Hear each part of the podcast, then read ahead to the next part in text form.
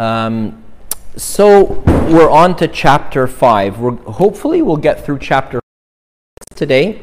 Um, chapter five and six will end the visions of Zechariah. If you remember, we were saying that the book of Zechariah could be divided into two large parts. Hey, there's a million of different ways of classifying things, but one way of looking at the book is two parts. A part which is all about visions, visions that had to do with uh, the building of the temple, and the second part uh, mostly or almost exclusively has to do with the coming of the Messiah. And we said that very early on that these two things are similar in that what is like what is the coming of the Messiah other than the coming of a, a, a human who will also be divine. So it'll be a human, uh, uh, something, someone material. You can touch him, you can see him, you can feel him. And dwelling in him is the fullness of the divinity of God, right? Kind of like the temple, which is a, a physical place that also has the fullness of the divinity of God in it, right? And so, in a certain sense, they're one and the same, and we, we've been, we've have been understanding this rebuilding of the temple as a historical event about four hundred years before Christ. We have also been understanding it in regards to our own spiritual life, the rebuilding of a place, a dwelling place for the Spirit of God in my own life. We've been understanding it as uh, also could be the, the incarnation Uh, uh, of God, the, the, the nativity, the birth of Christ. So the coming of a, a human temple that would house the Spirit of God, like we were saying just a minute ago. We could also understood it as the, the coming of the kingdom forevermore, the second coming and heaven and the rebuilding of a temple which will never end, the heavenly Jerusalem, our going home and being going home to heaven and being with God forever there um, in his second coming after judgment day and all of that, where that we will be together with him forever. So we've been kind of, we've been understanding this business of rebuilding the temple in all of these different ways. And in chapter five and six, we're going to find a few more visions. Two visions in chapter five, one vision in chapter six, and then this, this business of Joshua at the end of chapter six. And that will kind of complete for us the nine visions that Zechariah saw. So let's get started. So I was thinking to do something a little different today. I was thinking that maybe what we could do today is uh, we could read one vision, and then uh, I could ask you what you think.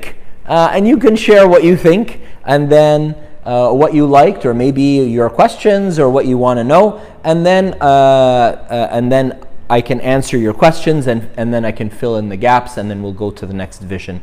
Um, so four parts, so maybe we'll spend about fifteen minutes on each part or so. Sound good? Try something different today. So, Zechariah chapter five, verse one. Maybe I can't see the screen, and if anybody is following on the screen, so maybe for the purposes of reading, I will just sit over here. Then I turned and raised my eyes and saw there was a flying scroll. And he said to me, "What do you see?" Uh, the he here is the angel who was interpreting things for Zechariah. So, and the angel who was interpreting things for Zechariah said to me, said to Zechariah, "What do you see?" So I answered, "I see a flying scroll. Its length is twenty cubits and its width ten cubits." Then he said to me, "This is the curse that goes out over the face of the whole earth. Every thief shall be expelled according to this side of the scroll, and every perjurer shall be expelled according to that side of it. I will send out the curse, says the Lord of hosts. It shall enter the house of the thief and the house of the one who swears falsely by my name. It shall remain in the midst of his house and consume it with its timber and stones." Glory be to the Holy Trinity, our God, unto the ages of all ages. Amen. So, Zechariah sees this scroll, which is flying. It was probably about something like ten by twenty. A cubit is sort of the measure of the forearm of a of a man, grown man, from his elbow to his finger, about so uh, roughly about half a meter or so. And it's there's writing on it on both sides. On one side, it says a curse against thieves, and on the other side, it says a curse against those who swear falsely in the name of the Lord. What do you, what what do you think of this vision of Zechariah? It's the curse of judgment on them. Yeah, maybe both words were used.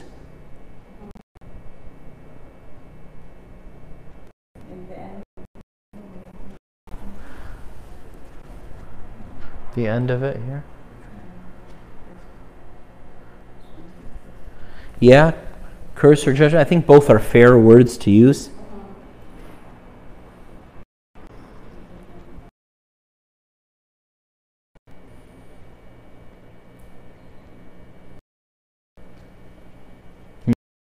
What else?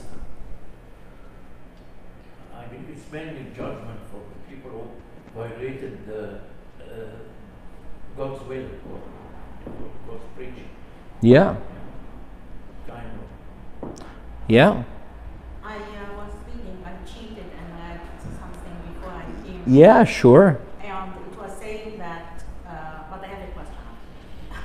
It was saying that it's uh, it's uh, like a flying kind of measure to uh, for for those who will be uh, lying or those who will be uh,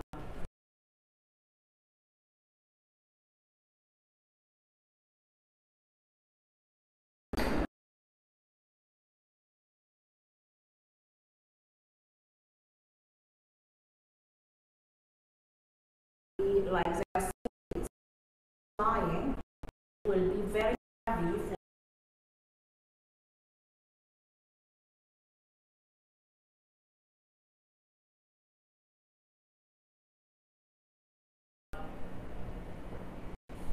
Like the scale will fall and they will be judged.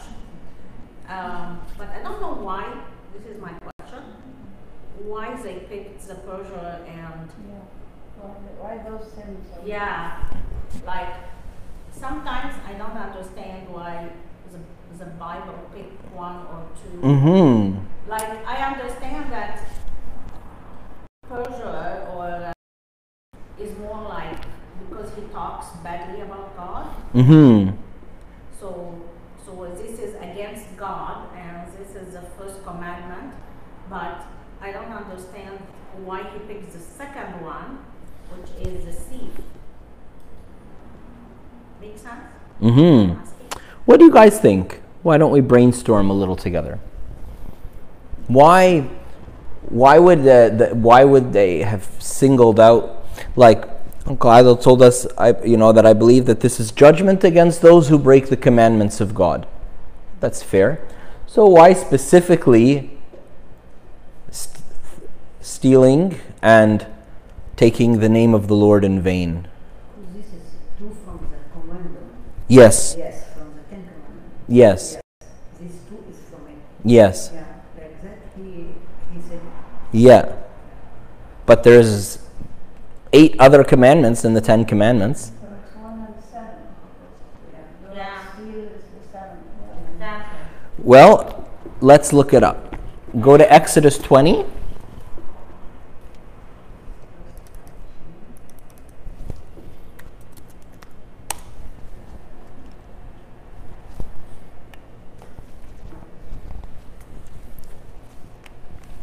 Of course,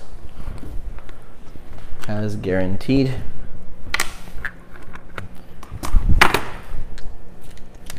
Something must go.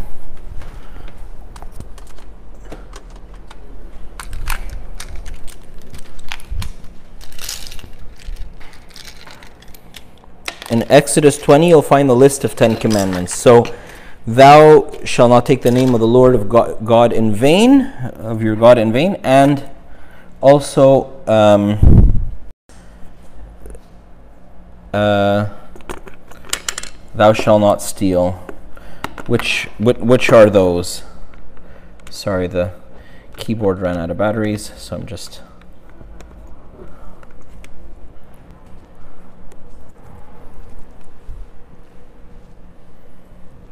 No. No.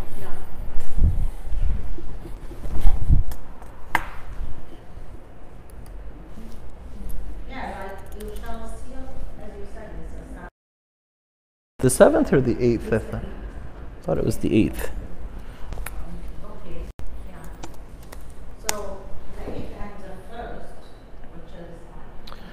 Uh, so,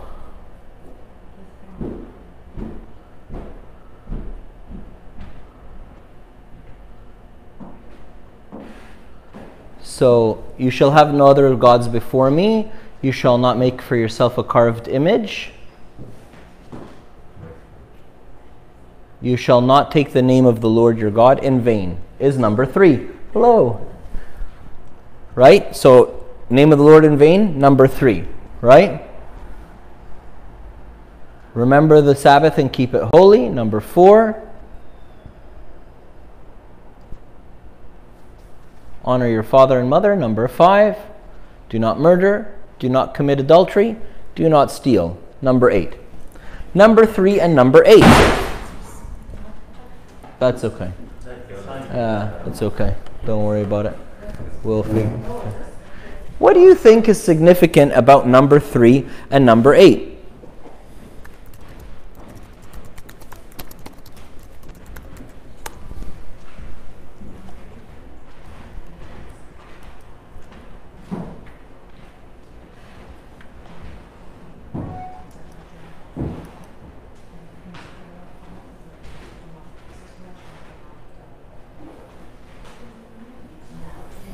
So, I didn't come up with any of this by myself, by the way. This is all stuff that I read and, and so on. So one interpretation that I was reading about why commandment number three, we're reading Zechariah chapter five, and uh, Zechariah sees all these visions, and one of the visions he sees this flying scroll, and on the scroll is uh, thou shalt not steal on one side, or cursed is the person who steals, and on the other side it says cursed is the person who takes the name of the Lord in vain. And so if you look, if, you, if the Ten Commandments had been written on two tablets, then which commandment would be in the middle of the first tablet? Number three. And which commandment would be in the middle of the second tablet? Number eight. So one, one interpreter was saying that maybe uh, God is not saying so much just these two sins, but all the law, right? As represented by the central commandment on each on each tablet. That's one one interpretation.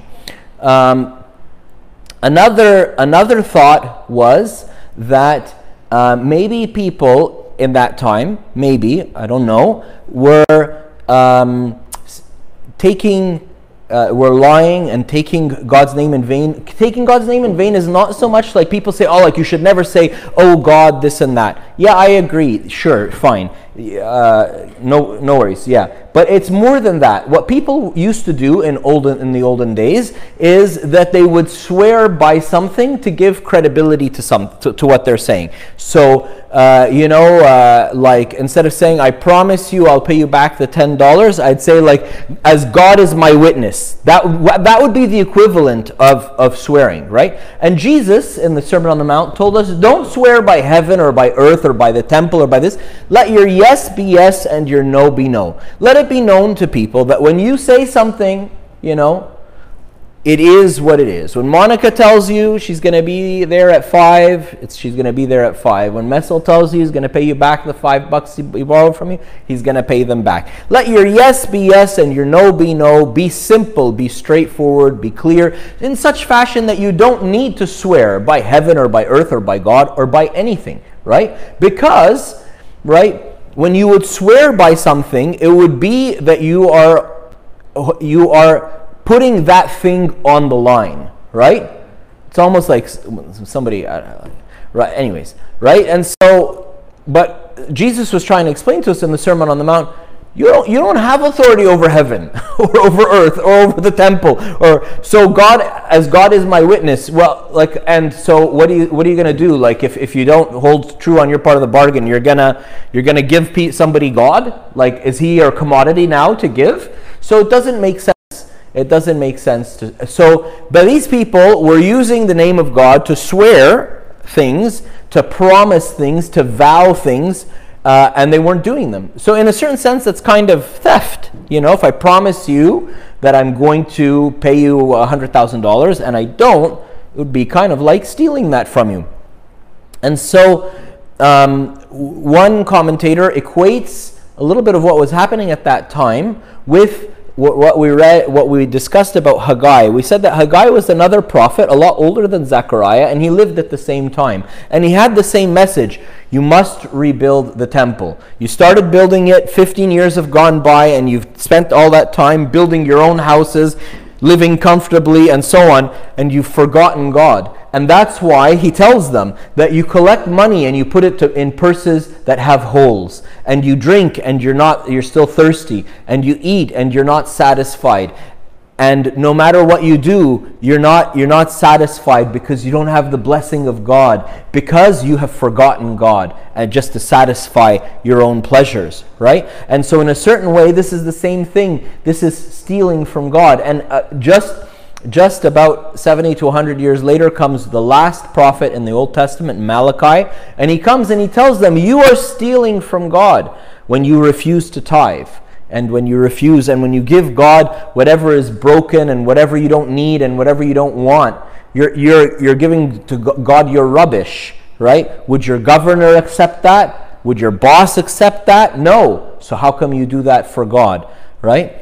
And so you find the same sort of this, they're all running in the same theme. So maybe it was something specific that was a specific problem at the time, or maybe it was all the law. Maybe it was, it was all the law. But we're going to see at the end of chapter six that God is, is showing us great glory. And all of this great glory, which he wishes to share with us, is contingent on our obedience. Not because God is a difficult God or a mean God, or, you know, it's tit for tat. If you obey me, I'll... No, not at all. But rather, but rather it's like...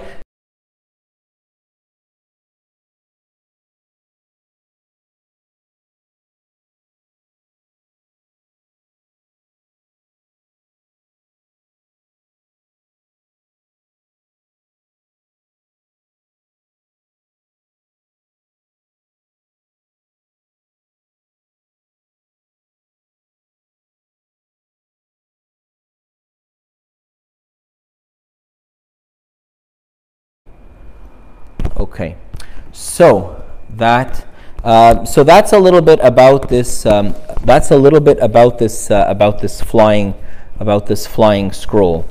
Um, a couple of other things I'll point out to you that are just r really beautiful is that these prophecies were all written to the captives who were returning from Babylon to Jerusalem to rebuild the temple, right? But notice that at the end of chapter. Let's go back to the, the text. At the end of chapter four, God is described as the Lord of the whole earth, right? And then in chapter five, who is this prophecy to? Just the Jews who came to rebuild the temple? No, this prophecy is to... the face of the whole, the face of the whole earth, right? And so most commentators understand this passage, the next one, and the next one after it, the next, the last three visions, as God is coming to purify the whole earth. Why? To establish his reign, right? So he's coming to clean up house, he's so that he can so that he can build his kingdom anew. And so some people, when they read this, they feel that, you know, how terrible of God to come and to judge and to this and to that, right? And how dare God do that? Some people, that's their feeling when they read these passages. Other people, when they read these passages, they say, Lord, come. Lord, come. The world is full of injustice. The world is full of evil. The world is full of all kinds of bad things, full of good things too. It's full of good and beautiful things that God will take and glorify those beautiful things, and they will persist in the kingdom. But when, O Lord, when, O Lord, will you come? Tomorrow is, is, is you know, is yesterday would be too late, you know. Hurry up and come. And that's what we find in the book of Revelation. At the very end of the book of Revelation, it says, and the bride um, and uh, says, come, and the church says, come, and the Spirit says, come, come, Lord Jesus, come. Those are the last The last few words in the book of Revelation, the last book, the last few words in the Bible, right, is verse uh, seventeen, in Revelation twenty-two, seventeen. And the Spirit and the bride say, come, and let him who hears say, come, and let him who thirsts come. Whoever desires, let him take of the water of life freely. So God is drawing near. And the, the, if you ask yourself, like once I asked myself, like when Jesus started to preach the gospel, what did he say? Like what did he tell people? I am the Messiah here to save you. That's not what he said. What did he say? He said, the kingdom of heaven is at hand. But he revealed to them that the kingdom of heaven was indeed there. And it was indeed there. Why? Because he was there. Because he himself, he showed them the sick were being healed, the dead were being raised, the demons were being cast out. And, and Jesus says, and the gospel was being preached to the poor. So God is calling you and he's calling me to trust him. To trust him that he will take me and clean me up. And the things that don't belong will be removed, and all that will be left will be that which is pure and that which is holy and that which belongs in the kingdom of heaven. Find a similar passage about that in First Corinthians chapter three. So when I read these passages, and in and a lot of the other passages of the prophets where it talks about the destruction of the wicked and all of that, I read that with hope. I read that with hope. I read that with hope for myself. I recognize wickedness in myself. I do. And I hate it.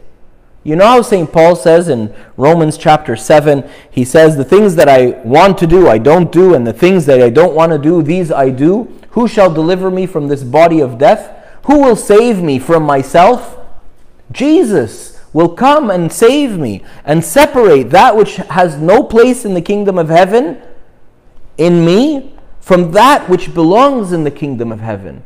And I look forward to that day. I look forward to the day where I will be freed from my self-destructive behaviors and habits, right? And God is calling all of us to work through that salvation in our day-to-day. And that's what it means when, uh, uh, uh, when it says in Scripture, Uh, let each person work out their own salvation in fear and trembling, right? And through through the the, the daily practice of our of our being with God, our communion with him in prayer, in reading the Bible, in staying up a little bit late, waking up a little bit early, in seeking in seeking God, my eyes are opened to these to the things which don't belong, and they and they are and they are removed. Whatever does whatever persists till judgment day, I believe God will deal with it. And that's how I read these passages of judgment. And that's why for me, there I have a sense of hope. In the olden days, in the Old Testament, and even part of the New Testament, the Jews would read these as deliverance from their captors, from the people who were, they were captive to, whether it was the Romans or the Greeks or whoever, you know, whoever, whoever was... was uh, enslaving them at the time, right? But see, now I'm not enslaved by anybody other than by my own evil habits and my own wicked desires. And so I look forward to the to my liberation, to my redemption, to my deliverance from essentially from myself. But that's what Jesus says. If you want to be my disciple, deny yourself, take up your cross daily, and follow me. My biggest enemy is not the big bad guy out there, or the devil, or the... My, my worst enemy is myself. In the sense, my, my ego, my personhood, my being full of myself. You know, you call somebody who's proud and arrogant, full of themselves, right? So that's how I read all of these passages. Let's read the next little bit, the next vision. The woman in the basket. Monica, do you want to read for us? Yeah, sure.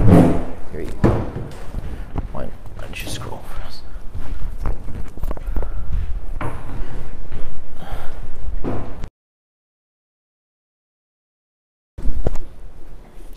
Yeah, sure. Why don't you read and scroll?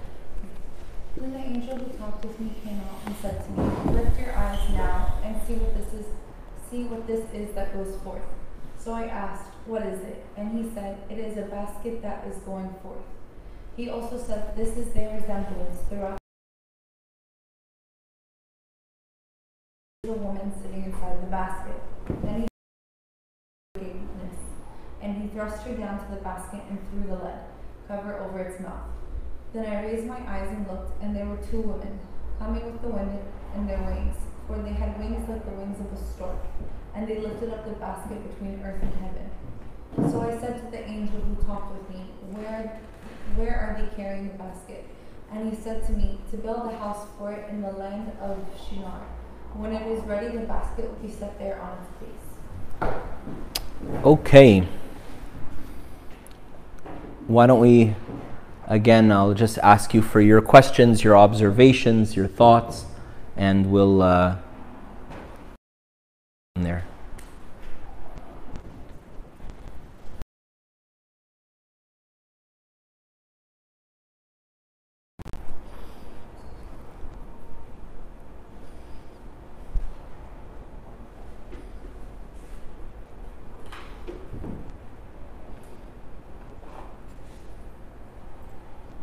You can ask anything or make any observation.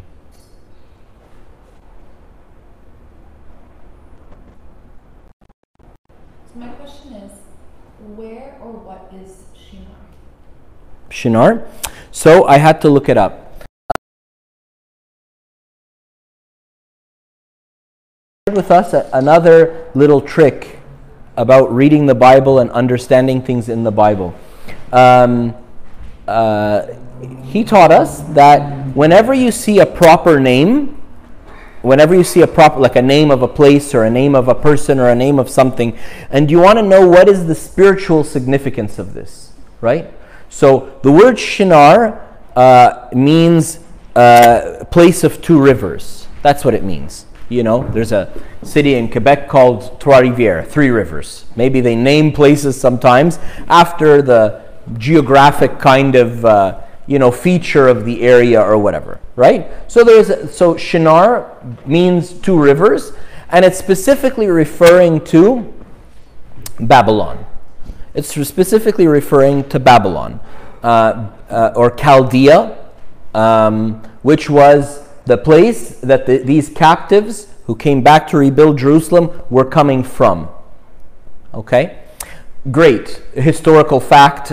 Now my life is complete. I know that Shinar means means two rivers, means Babylon. I'm ready to go to heaven, right? I've, I've, right? No, right? Doesn't really add anything to you. I mean, it's an interesting fact, right? So what spiritual benefit can we receive when from reading these proper names? Father Mark was telling us what you do is you go back and you search. So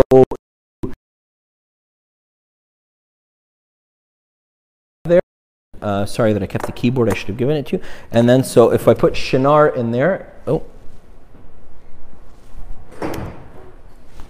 da, da, da. Anytime now.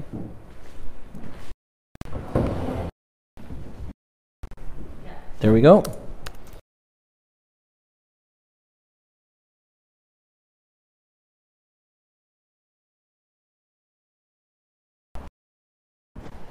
in the Bible. So Father Mark was teaching us that usually, usually the first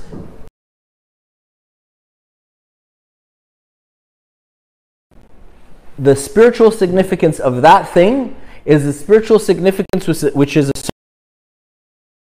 throughout the rest of Scripture. If we look up where does Shinar appear first, it appears in Genesis ten ten. So if you just click full chapter there so that we have we can have it all, and then if you go down to about verse ten, right?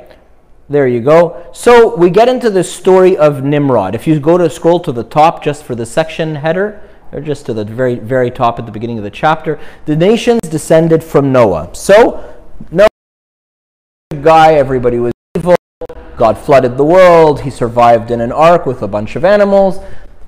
Days later, everybody comes out, Noah, his wife, his three sons, and their three wives, eight people, right? Eight is always a symbol, uh, like the, there's like... Uh, It's called numerology, the, the, the symbolism associated with numbers.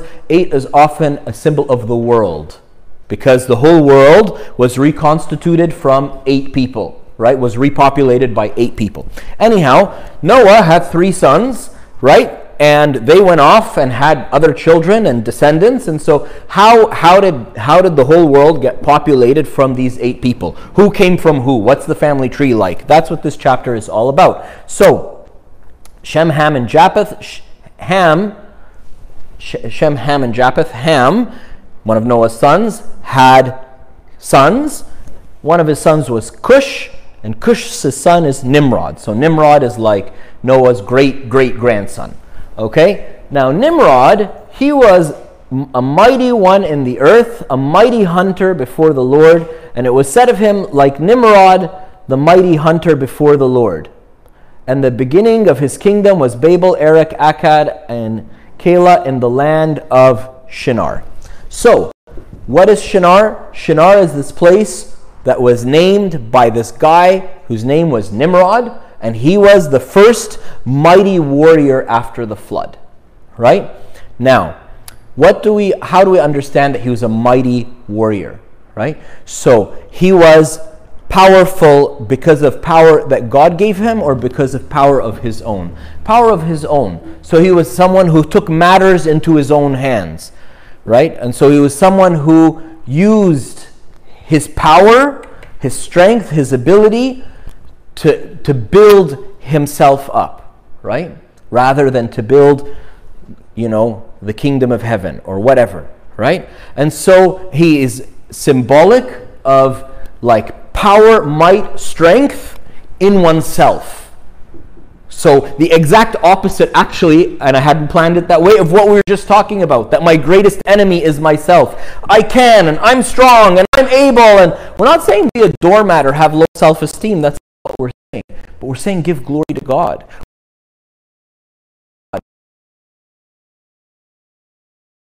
Later, first son, Shem was a very godly man, and his children very godly. Ham, the very, very much violent people, uh, uh, very they were they were practically just as bad as the people before the flood. You know, uh, burn their children alive and satanic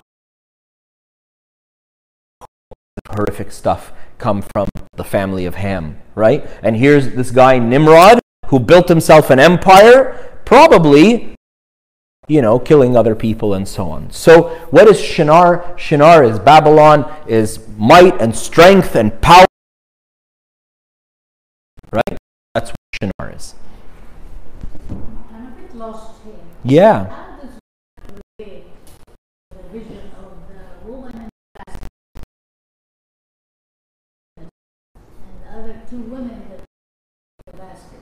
Excellent. I, I, I'm missing this. Yeah, excellent. Like, uh, um, Monica, go back to Zechariah chapter five for us. So what's this? What's the story of this vision?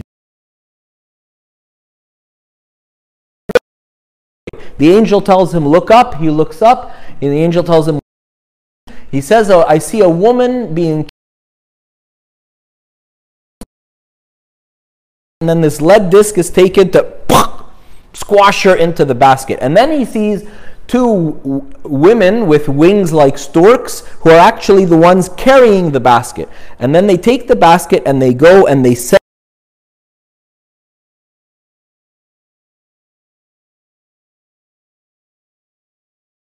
the house is prepared for it. It's right? Understood as the power in one's own self. Then they set it down. That's the story. Right? But obviously, now we understand what Shinar is, but obviously you must have some other questions. Questions. And I don't, not as if like I'm the most, like I had to research all this stuff before coming. So the two women that carried the basket, the basket was a wicked woman. Yes. They carried it to Babylon. Yes. And then what? And they set it down there. In a... in a house. So this, what, when it says they set it down in a house, that means that it, it took residence there. It resided there. So it, it, it grew roots there, you know, as opposed to they set it down and they picked it up again. They, you know, you know what I mean? Like, it's very different to be a traveler, like to be stopping by, versus to go and to settle there. So that wickedness, that wicked woman took root in the end. Yeah, the place, the place of um, self, you know, of glorying in oneself. So in a different translation, it doesn't say wickedness, it says iniquities. Sure. So,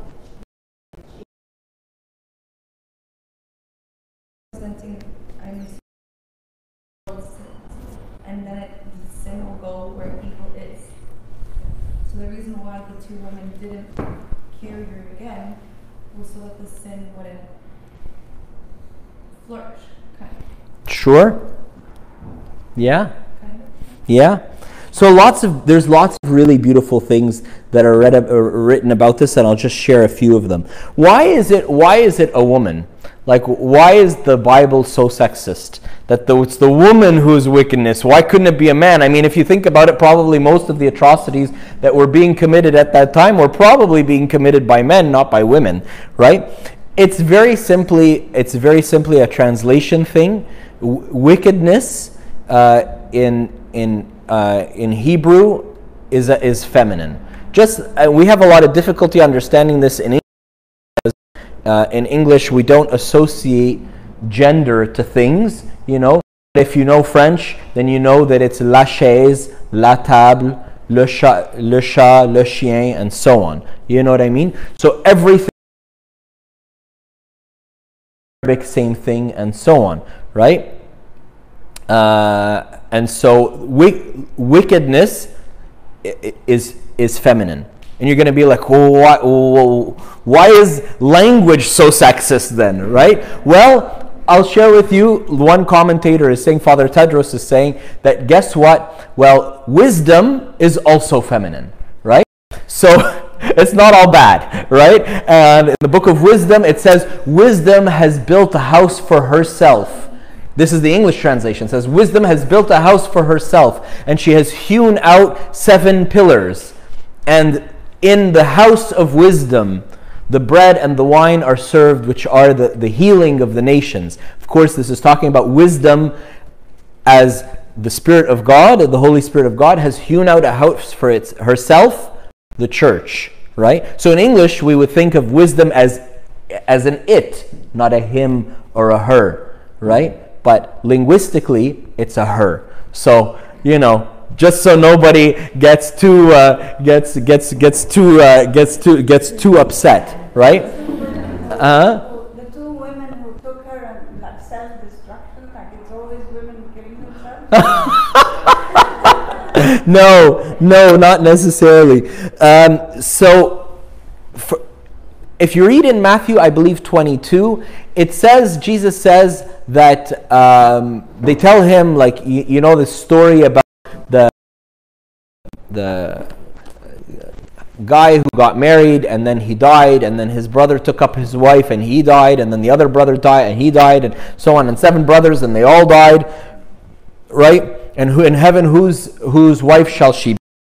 to trick Jesus uh, by asking him this like this kind of like very unlikely scenario in the law, and they're trying to kind of squeeze it out of Jesus, right? And Jesus tells them, you are gravely mistaken and you know nothing. He basically says to them, the Sadducees that were saying this, bringing this up to him. He says to them, because in the kingdom of heaven, those who are in the kingdom of heaven are like the angels, and they do not marry nor are given in marriage. From that passage, the church has commonly believed that the angels are without gender. But in scripture, the angels are usually referred to as male. So if these are... If these are somewhat angelic-like creatures, these two women with stork wings carrying the basket and all of that, but they're not. So they're not your typical angel. So what's like angel? Not a trick question. Devils, yeah, right? So they're like demons. You know what I mean? Not because... Again, not because it's not gender associated, because they should be without they should be without any gender. What's this business of storks? You know, they have stork wings. Well, storks were very well known. Uh, there are two kind of major breeds of storks, um, and the storks that were in Palestine and the, and in and in that area were scavenger animals. And they ate reptiles, and they ate frogs and lizards and so on. And if they couldn't find any of that, then they were like vultures. They ate dead corpses and stuff like that. So in the book of Leviticus, they were considered an unclean animal. And most people considered them like a pest that carried disease and so on, right? So all of that, like we think, when you say stork, I think of like the, the, the beautiful bird that brings babies to people's homes, right?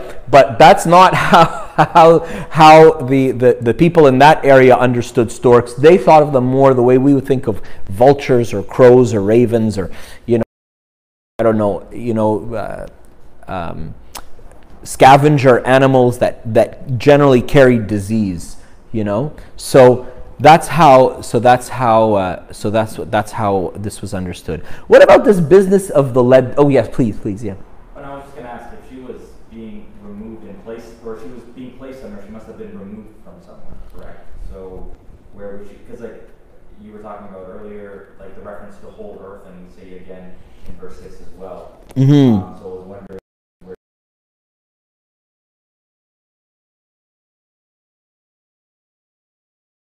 Uh, so I'll share. I'll I'll, sh I'll share with you. So from verse six, what's what was a, a basket? The word for basket here the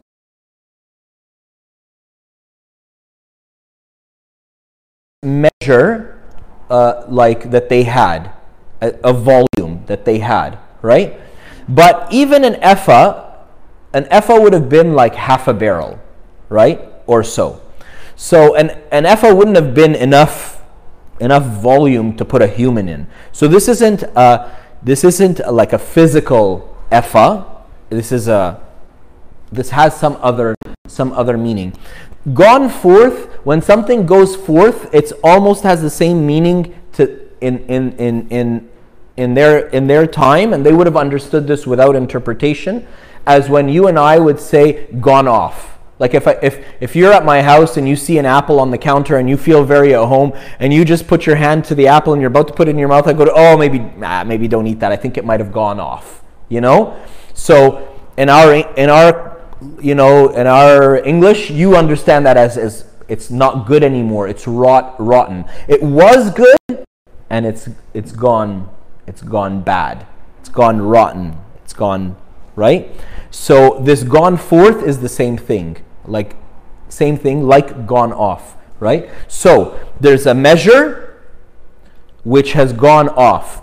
What does that mean? Well, many many many other times in scripture you'll find God rebuking people, specifically merchants, that they're that they use unjust measures. What does that mean? Well, when you would go to like when you would go to the market, and this still like I still saw this with my grandma Egypt. We would go to the market to buy a bunch of tomatoes, right? You go to the market to buy a bunch of tomatoes, you ask how much, they tell you, I don't know, uh, t uh, two pounds per kilo, right? So you collect the tomatoes, you put them in the basket, they have weights and they put them on the other side of the balance, right? And the weight says on it like one kilo, two kilos, three kilos, four kilos, right?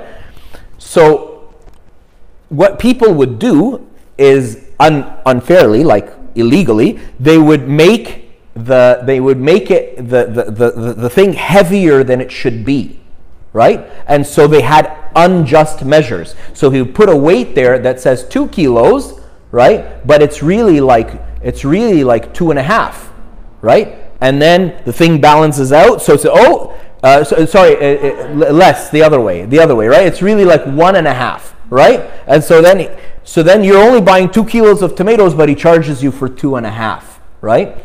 So here's an ephah, which is not the right size, has gone and has gone off. It's a measure which has gone off, right? And what what is he? And then and then his business of Babylon. What do you think the Jews learned who went who went to Babylon, and when they returned, what was very different about the ones who went from the ones who returned? I'll tell you, because I would have never guessed, right? When they went, when they lived in Judea previously, I mean, if, if you've ever been to the Holy Land, you'd know, but lots of places in that region are like that. Anything can grow anywhere. I promise you, we were walking in the street and on the sidewalk, and like the little weeds that grow up between the different blocks of sidewalk, like, you know, and you take a leaf of something and you rub it in your hands and it's some beautiful herb. Here they're like useless weeds that grow, you know? It, the land is so fertile, and it's so... It was largely an agricultural nation, right? Prior, this is prior to captivity. When they went to Babylon, and they spent seventy years there, so say some, people, some of the, them had managed to get established there, and we previously said that only fifty thousand of them returned to rebuild Jerusalem and the temple. Why? Why did they just stay in Babylon?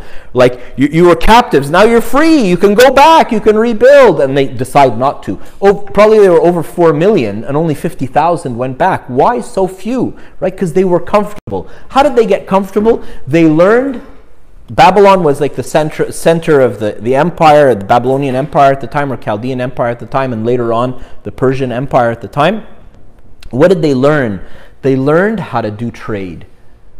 So they went as farmers to Babylon. They came back as businessmen, right? But what kind of business did they learn in Babylon?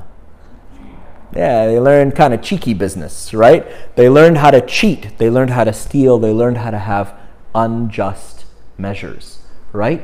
And so they come back from, from Babylon to rebuild, and they are, they've learned, what have they learned? They've learned commercialism, right? And this isn't a slag business. Uh, you know, fair business is fair business, and there's nothing wrong with fair business, right? But this is about unfair business, right? Now, what's the business? What what about this lead disc? So, the, as as the woman is being carried away, and she's segregated in Babylon, right?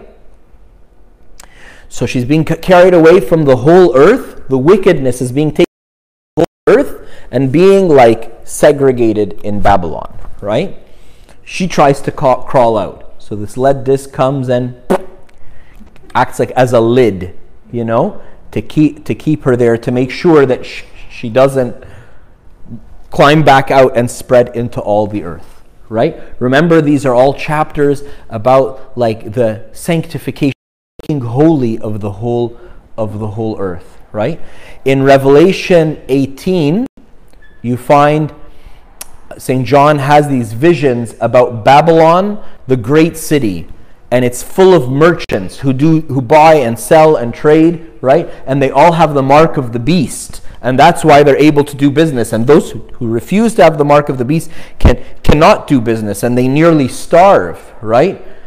And then Babylon is destroyed. And after that, in Revelation nineteen, you see the vision of the holy city, the bride of Christ, the heavenly Jerusalem. And the contrast between Babylon and the heavenly Jerusalem is so stark. Read it when you get home. Read Revelation eighteen and Revelation nineteen. In a previous Bible study I had shared with you, one of my friends gave me this advice. Whenever I get extremely discouraged and I feel like I'm just ready to give up hope and toss in the towel, go read Revelation nineteen, twenty, twenty-one, and twenty-two. Like, read how it all ends. You know, read how beautiful it is. Read about Jesus, the champion of heaven, who comes riding out on his white horse. He doesn't just send his armies to go deal with Armageddon. No, he himself leads the charge, and on his thigh is written, "True and faithful." You know, and, and the images that that come are, are in um, those latest chapters of the book of Revelation nineteen, twenty, twenty-one, twenty-two are so beautiful, so full of hope. And whenever I feel like I've, I'm about ready to give up hope, I go and read them, and um, you know, sort of like reading reading the end of the book before you know the rest of it, right? Knowing how it ends, how it all ends, and what team I'm on uh, gives me a lot of hope. Let's jump into chapter six, um, and um, um, and we're going to find in chapter six. A few, a few things, a few really beautiful things also to encourage us. And this this will be the end of is of Zechariah's visions. You got uh, chapter six for us? Who would like to read? Marcel, do you want to read for us? Sure. We'll read six, one through eight. Then I turned and raised my eyes and looked, and behold, four chariots were coming from between two mountains, and the mountains were mountains of rock. The first chariot were red horses. Second chariot, black horses, and the third chariot, white horses, and with the fourth chariot, dappled horses, strong steeds. Then I answered and said to the angel who talked with me, "What are these, my Lord?" And the angel answered and said to me, "These are four spirits of heaven who go out from their station before the Lord of all the earth. The one with the black horses is going to the north country, the white are going after them, and the dappled are going toward the south country." Then the strong steeds went out, eager to go, that they might walk to and fro throughout the earth. And he said, "Go walk to and fro throughout the earth." So they walked to and fro throughout the earth. And he called to me and spoke to me, saying, "See those who go toward the north, give rest to my spirit in the north country." So here we get this image of the of these of these four, not horsemen like in the book of Revelation, but four different sets of chariots, horses with chariots, right? Now, if you quickly flip to Zechariah chapter one, you'll remember that in Zechariah chapter one, he also saw four horsemen, right? The very beginning of, of when we first started studying this, he saw in ver, chapter one, verse eight, "I saw by night, and behold, a man riding on a red horse, and it stood among the myrtle trees in the hollow, and behind him were horses, red, sorrel," which kind of means brownish, "and white." At that time, he was seeing that red horseman he was seeing was an image of the Son of God. And he was he sent the horsemen, the, the red horseman sent the other horsemen into the world to see what the Gentile nations were up to, and they came back and they reported they were at peace. And the, the this red horseman who was like the Son of God, I'm just reviewing for you what happened in chapter one, he was indignant, he was he was angry that the Gentile nations that had harassed the people of God and enslaved them and taken them into captivity were at peace. He was crying out to the Lord of hosts, and we were saying how this is this is all Trinitarian theology in the Old Testament. People are like, oh, people invent the word Trinity, doesn't appear anywhere in the Bible. You all you all Christians made that stuff up two hundred years or three hundred years after after Jesus had come and gone. Right here, you find this Son of Man figure is crying out to the Lord of hosts and saying, "Lord, when? When will you bring justice for your people?" That was the, the, the, the Zechariah chapter one image of these horsemen. So the horsemen were went out and they surveyed the Gentiles and they reported back. Now, if we go to chapter six, we find that there's also chariots rather than horsemen. And where do they go out to? Let's look over the text again. Where are they sent to? And what do they do?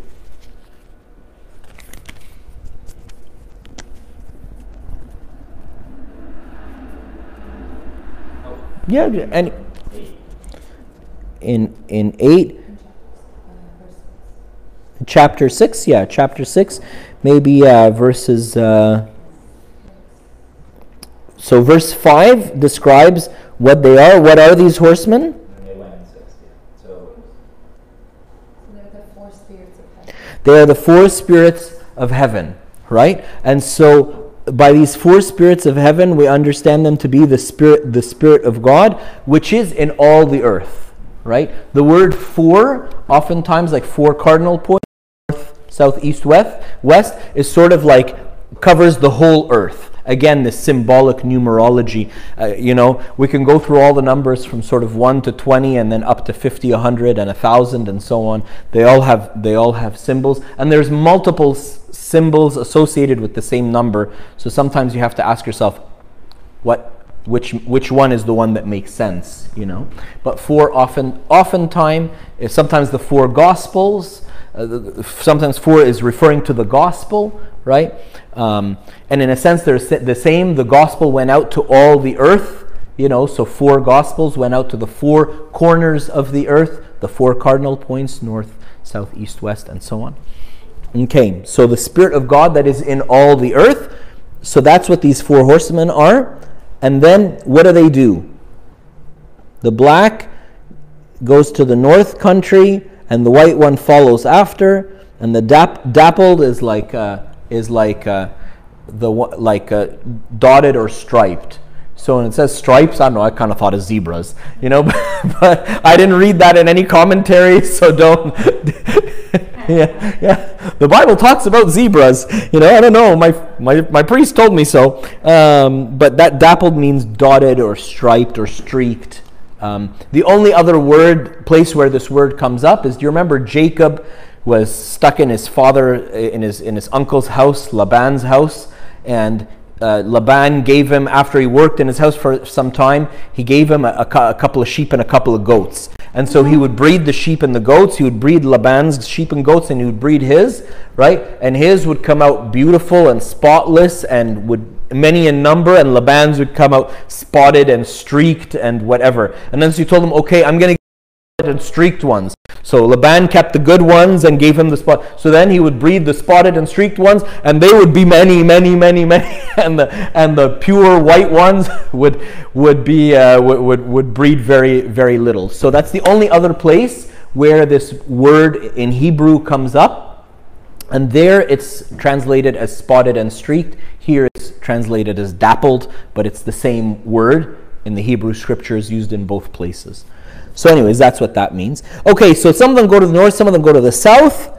And what do they do in verse, what is it, seven? Then the strong steeds went out, eager to go, that they might walk to and fro throughout the earth. And he said, go and walk to and fro throughout the earth. So they walk to and fro throughout the earth. So they go all over, all throughout the earth. And then what happens? And he called to me and spoke to me, saying, see, those who go towards the north country have given rest to my spirit in the north country. So the north country here is Babylon. Again, um, again, think of where Jerusalem is. And what's south of Jerusalem? What other major superpower was south of Jerusalem? Egypt, right? So the ones that go to Egypt are not mentioned, what, what happens to them or what they do, right? But the ones that go to the north, they bring peace to the Spirit of God, right? So Babylon, which at the end of chapter five was where wickedness was all segregated. Then he sends his horsemen there, and they clean up the mess, whatever that means, right? And they bring peace to the Spirit of God in that place. So now we finished all of the visions of Zechariah. There's a lot more we could say about these horsemen, but for the sake of time, we'll leave them be. Let's read the last part of chapter six. And let's finish talking about glory, because God loves glory.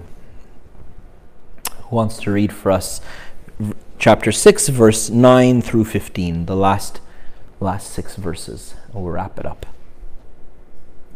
Yeah, sure. Then the word of the Lord came to me, saying, received the gift from the captives from Heldea, Tobijah, and Jedidiah, who have come from Babylon, and go the same day and enter the house of Joshua, the, the son of Zephaniah. Take the silver and gold, make an elaborate crown, and set it on the head of Joshua, the son of Jehozadak, the high priest. Then speak to him, saying, Thus says the Lord of hosts, saying, Behold the man whose name is the branch. From his place he shall branch out, and he shall build the temple of the Lord. Yes, he shall build the temple of the Lord. He shall bear the glory, and shall sit and rule on his throne. So he shall be a priest on his throne, and the council of peace shall be between them both. Now the elaborate crown shall be for a memorial in the temple of the Lord for Heldea, Tobijah, Jedidiah, and Hen, the son of Zephaniah. Then those from afar shall come and build the temple of the Lord. Then you shall know that the Lord of hosts has sent me to you, and this shall come to pass if you diligently obey the voice of the Lord our God. And glory be to the Holy Trinity, our God, unto the ages of all ages. Amen.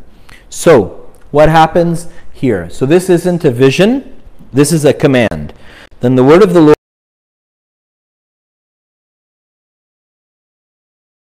gave the gift that is going to be in the hands of these three men who came from Babylon. What did they bring from Babylon with them? Gold and silver. So take the gold and silver that from Babylon. They, what they probably did is they said, look, they're rebuilding the temple in Jerusalem. We will collect gold and silver from you, Jews who are in Babylon, and bring it back to Jerusalem so they can use it in the rebuilding of the temple. So the word of the Lord came to Zechariah, said, go take that gold and silver from them that was collected in Babylon, and from it make a crown, and go right and go into this house of Josiah the son of Zeph Zephaniah, and take that crown and put it on the head of Joshua, and then speak this prophecy about a branch and some other things. We'll talk about that briefly, right? And then that will be a sign. And then take that crown off of, of, of Joshua's head and put it in the temple in a special place. That's basically that's basically this this commandment. So what is he talking about? So these guys have collected all this gold and silver while they were in Babylon. They must have had some kind of like, you know, uh, like armed bodyguards or something. Like, because people always got robbed in ancient times and still until now when they travel, right? And so they invested in, like, you know, mercenaries to protect them as they brought the gold and silver from Babylon to Jerusalem and all of this. And it was all for the building of the temple. The temple of the Lord, right? It's kind of strange, right? What does he do? He makes a crown, and he crowns Joshua the high priest. Remember, this is very much similar, this, this, this commandment, to the vision that Zechariah had in chapter three about the high priest, and he was in filthy garments. Remember, filthy here meant like almost excrement covered, that we read in chapter three, and he, he, he strips him of filthy garments, royal garments on him, and a, and a turban, right? And the angel of the Lord stood by, and we talked about that. It was very, very beautiful. And this was a restoration in chapter three of the priesthood, specifically a vision of Christ restoring the priesthood, right? So what's going on over here? Something different, because he doesn't put a turban on him. He puts a crown. Well, what, what do crowns, who crowns usually belong to? Kings, Kings right? Now, Kings, the, the lineage of kings, David and his, they were from the house of the tribe of like twelve tribes, twelve sons of Jacob. Which, which son of Jacob were they from? Judah.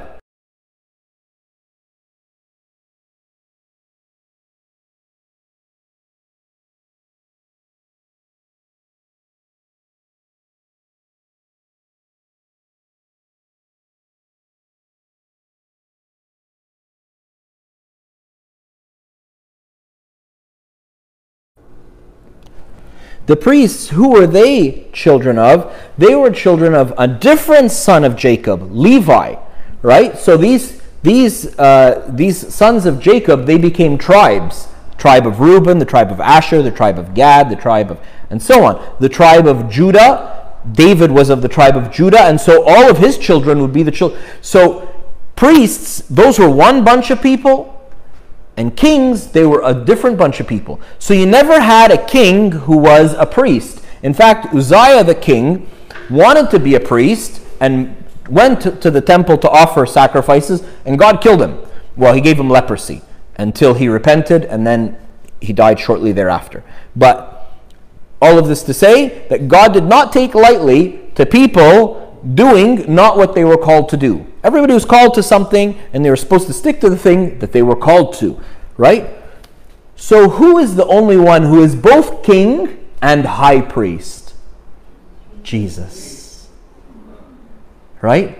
And so this is directly pointing to Jesus. Now, what did I tell you that we were wrapping up today? Today, in the first six chapters of Zechariah, we were wrapping up the visions of Zechariah. He gets all these really, as you can see, very interesting, very colorful visions. And uh, they were all about the rebuilding of the temple. And we said the second half of Zechariah is all about what? The coming of the Messiah, right? And so he's telling them, he's telling him that this gold and silver, which you thought was for the temple, was not, is not for the temple. It's for who? It's for the Messiah. And he crowns Joshua for a moment so that they can, so that they can understand that somehow there will be a, a priest king, but then he takes it off of Joshua's head, because Joshua is not the king, he's just the high priest. There's a governor at the time whose name is Zerubbabel, who is of the lineage of David, but not would, would not have been next to be king. But he is the governor, and he's the one overseeing all of this building. And he is the political power that God is working through. And, and Joshua is the religious power, or the spiritual power, that God is working through in their time, right? Um, and so much more can be can be said about it, but I'll just go to that little little prophecy, verse twelve. If you just scroll up slightly to verse verse twelve and thirteen. Thus says the Lord of hosts, saying, behold, the man whose name is the branch. And um, when we were talking about uh, we were talking about this, uh, I, I believe chapter two. In chapter two, we were talking about how the branch is a specific uh, a specific indication of Jesus, and the the word the branch will come and the branch will do and so on comes up in four specific different places in the Old Testament, and each one of them resembles a different gospel. And we talked about that in in in uh, we talked about that when we talked I think about that in chapter two. So here, behold is the behold the man whose name is the branch. So now he's transitioning from the visions into there's a Messiah who's coming, right? And what, what will this branch do? He will branch out into all the world. So again, the, the Lord of all the earth, like we've been talking for the last two chapters. No more just talking about Jerusalem or Judea or, or the people of God or Israel, but we're talking about a branch will shall branch out into all into all the earth. Yes, he shall build the temple of the Lord. He shall bear the glory. Now, he shall bear the glory. What does it mean to bear something? To carry something. What is Jesus most noted for carrying? The cross, right? The cross. And many, many times in many, many different sermons and talks and different things, we've talked about how the cross and the and the glory are the same. That Christ is most glorified in the cross. The most glorious thing he ever did was to be crucified for us. The, the greater love has no man than this. The greatest love that one could have for someone is, Jesus says, to give his life for his friends, right? That the cross and the glory are the same. So here he said, and he shall bear the glory. We understand that spiritually, obviously. Of course, if I lived in Zechariah's time, I would have no idea what he's talking about. But we understand that now as he shall, by the cross. and he shall sit and rule on his throne. What is his throne? Does anybody remember? Does anybody remember in the twelfth hour of Great Friday, a psalm is sung, and it's not sung in the usual solemn tune. It's not in the. It's called the Adribi tune. The Adribi tune or Adribi tune is the Keperto tune. It's the tune that the, almost all the psalms are sung in during Holy Week. But four times the psalm is sung in a different tune. What's it called? It's called the royal tune. What what is that psalm in the twelfth hour? Your throne, O Lord, is forever and ever. That psalm is sung twice, pikithronos in Coptic.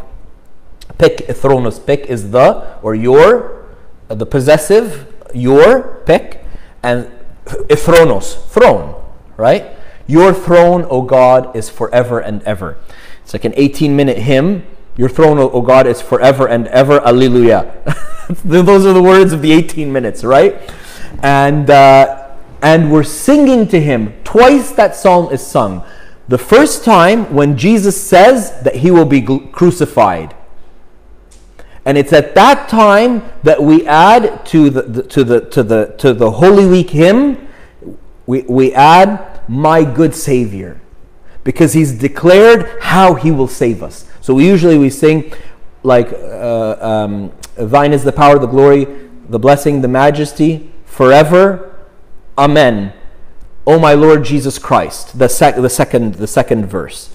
And then in that eleventh, I want to say the eleventh hour of Tuesday or Wednesday. I always get it mixed up. Wednesday? Tuesday? Tuesday. eleventh hour of Tuesday, we add, we add, O my Lord Jesus Christ, my good Savior, because he's declared to us how he will save us. And in the, the last words of the gospel of the eleventh hour of Tuesday, he says, for the Son of Man will be delivered up to be crucified. So the first time the cross is mentioned, we associate it with salvation. And the psalm which is sung to precede that gospel is, your throne, O God, is forever and ever. What does the cross have to do with a throne? Because here it says, he shall sit and rule on his throne. And we're, I'm telling you that where did he rule? Where does he rule from? Where does Jesus rule from? The cross. What is his throne? He sits. The king sits on his throne and he judges the nations. Right? That's what a king would do. Like in ancient times, that's what a king would spend most of his time doing. He would sit on his throne and he would judge. He was like the Supreme Court. He would judge the cases that the lower judges couldn't find resolution for, or, or the appeals or whatever, right? So he'd sit on his throne to judge. So what throne is he sitting on? Are we saying? On the cross. Why is the cross his throne? Because the judge sits and he, he judges by what? By the law. What is the law of the kingdom? Love. The law of the kingdom is love. What standard did God give us in treating each other? A new commandment I give to you. Love one another as I have loved you. He says on Thursday night. And on Friday, he shows us what does it mean as I have loved you. That's the standard. That's the law. That's the new law. That's the law of the kingdom. So he sits to rule on his throne, the cross. The ultimate love.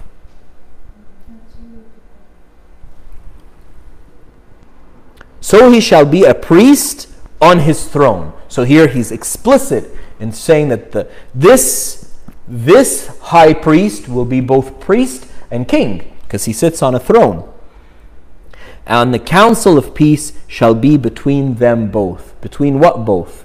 Between the priesthood and and the sovereignty, because it will be united in one person. But this could not have made any sense in the Old Testament, because priests were one tribe and kings were another. So this only makes sense in Jesus, in the Messiah, who's calling us and calling you and calling me to live by the law of the new kingdom, right? To be crucified. And that's what... Okay, we'll finish with this. other than my own little naughty pleasures. Why does the priest go around spraying everybody with water afterwards, right? When I was a kid, when I was a kid, I was two years old or three years old, I turned to my mom and I said, Abuna's really naughty. He sprays everybody with water. Lo and behold, when I became a priest, I take my own little naughty pleasure in spraying people with water, especially the people who aren't looking. The person who's leaning over and talking to somebody and the water smacks them by the back of the head, you know. Maybe these things should not be recorded. Right? Why does the priest spray everybody with water at the end? It's Auntie Sue, you look like you were going to say something. Oh, I was going to say, you're getting so good at it, you spray the whole thing in one shot. There you go, right? Uh, so, um, so why? So, so in the in in the early church, the, the the bishop, there were no priests. There was deacons and bishops. The priests were kind of a, a newer invention. Once the bishops, that there were too many churches for one bishop, so he would ordain people to support support him, priests to support him. Um, what's what's this with this business of the water? The bishop would go and bless each person. In the weekday liturgies, when there's only ten, twelve, fifteen people or something, I'll make an effort to go and lay a hand on each pe person. And he would t say as he was doing that, and I say it as I'm, as I'm going around, but you can't hear me because the deacons are singing the concluding hymn, Amin Alleluia, Dux Sabatri, and so on. So you can't hear it because I say it in a low voice. He would say, go in peace. It was a blessing, a benediction. It was a sending out. Right? It was a sending out. Why? Because you have received the broken body of Christ in Holy Communion. And now you are being sent out to go out in all the world. And you have been united with the body of Christ. Now you go and be Christ broken for the life of the world. Like Jesus says, this is my body which is broken for the life of the world. So his life-giving body is broken and given to us and gives us life. Now you have been united in the flesh with him. Now you go out and be, and be a source of life everywhere you go. How? By being broken for the world. By breaking yourself in love. Because there is no greater love than this, than to give one's life for, his, for your friends. Right? And so we find here the same theme, the same theme of suffering and glory and, and love and the cross. It's, it's, you find it in, in everything. It's a uniting theme. You find it in the liturgy. You find it in the prophecies. You find it in the salvific work of Christ. You find it in every, everywhere, right? And so God is calling you and he's calling me to share in his glory, but don't be fooled. His, his glory is his cross. His glory is his suffering on our behalf. He's calling you and me to go out into the world and to find people who are suffering and to share in their suffering. There's a beautiful book I have called The Ministry of Co-Suffering Love. The service of going to people who are suffering and choosing by your own free will. You don't have to, but you choose to, to suffer with them. And that is the work of Christ. That's, the, that's what Messiah, that's what, that's what he did. He came, was incarnate in our reality. He joined us in our reality. And he suffered with us in our reality that he could make it not suffering, but make it glorious. So God is calling you and me to go and to do the same. Glory be to God forever and ever. Amen. Next week, we'll do maybe seven... seven and eight, or maybe just seven. Seven is a is some beautiful teachings about fasting. Eight. Uh, so we'll see what chapters kind of go well together. God bless you. Let's pray.